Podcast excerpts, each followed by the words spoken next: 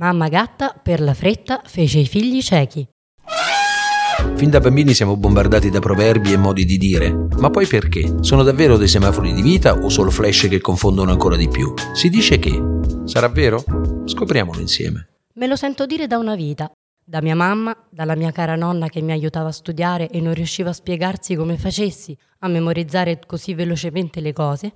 Insomma, un po' per indole, un po' per abitudine, tendo ad essere orientata verso una velocità aumentata. Persino i film e gli audio li guardo o li ascolto a velocità 1.5.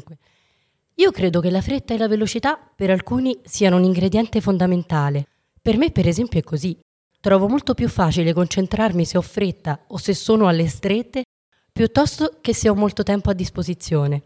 I miei progetti migliori sono nati da intuizioni arrivate all'ultimo secondo, che spesso era proprio l'ultimo secondo utile che avevano a disposizione per arrivare. E voi che ne pensate? La fretta vi blocca o vi apre strade che in situazioni di calma non avreste mai potuto immaginare? Raccontateci la vostra esperienza cliccando sul link nelle note dell'episodio. Io sono Roma Spagnoli, questo che si... um, scusate, mi sono fatta prendere la mano. Io sono Romana Spagnoli e questo è Si dice che.